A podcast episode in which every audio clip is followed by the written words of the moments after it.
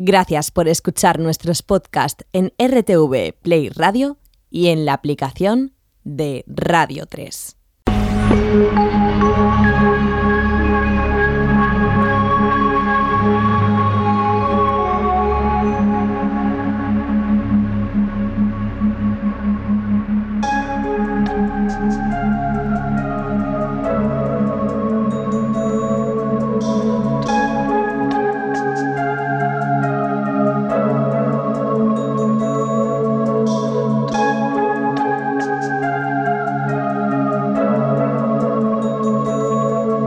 A todos, soy Henry Saiz.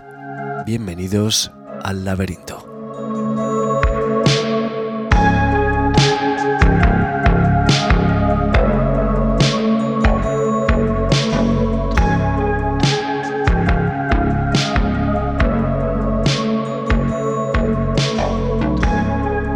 Buenas madrugadas a todos y a todas, ¿cómo estáis? Aquí os habla Henry Saiz desde la sintonía de Radio 3 una madrugada de viernes a sábado más aquí con vosotros. Y en el programa de hoy vamos a hacer la segunda parte de un set muy celebrado por vosotros. Gracias por vuestros comentarios. Seguimos hoy, como os digo, con el set de Melodic Breaks, de breakbeat melódico. Como sabéis, los breaks son un estilo que nació a finales de los 90, principios del 2000, que había quedado relegado a un tipo de sonido muy asociado a los primeros juegos de la PlayStation, las películas de Matrix, todo ese mundo, y hoy en día ha sido revitalizado con gente como Bicep, los ingleses Bicep, Bicep, que tan de moda han puesto estos sonidos. Y ahora hay un montón de música de breaks que vale la pena escuchar y que os traemos aquí en el laberinto una selección de los mejores breaks con tinte melódico. Sabéis que la melodía es el denominador común, la emoción, el sentimiento, lo que nos gusta traer aquí al programa. Y aquí tenéis una hora más de breaks melódicos para que entréis en el fin de semana con energía y bailando. Espero que lo disfrutéis.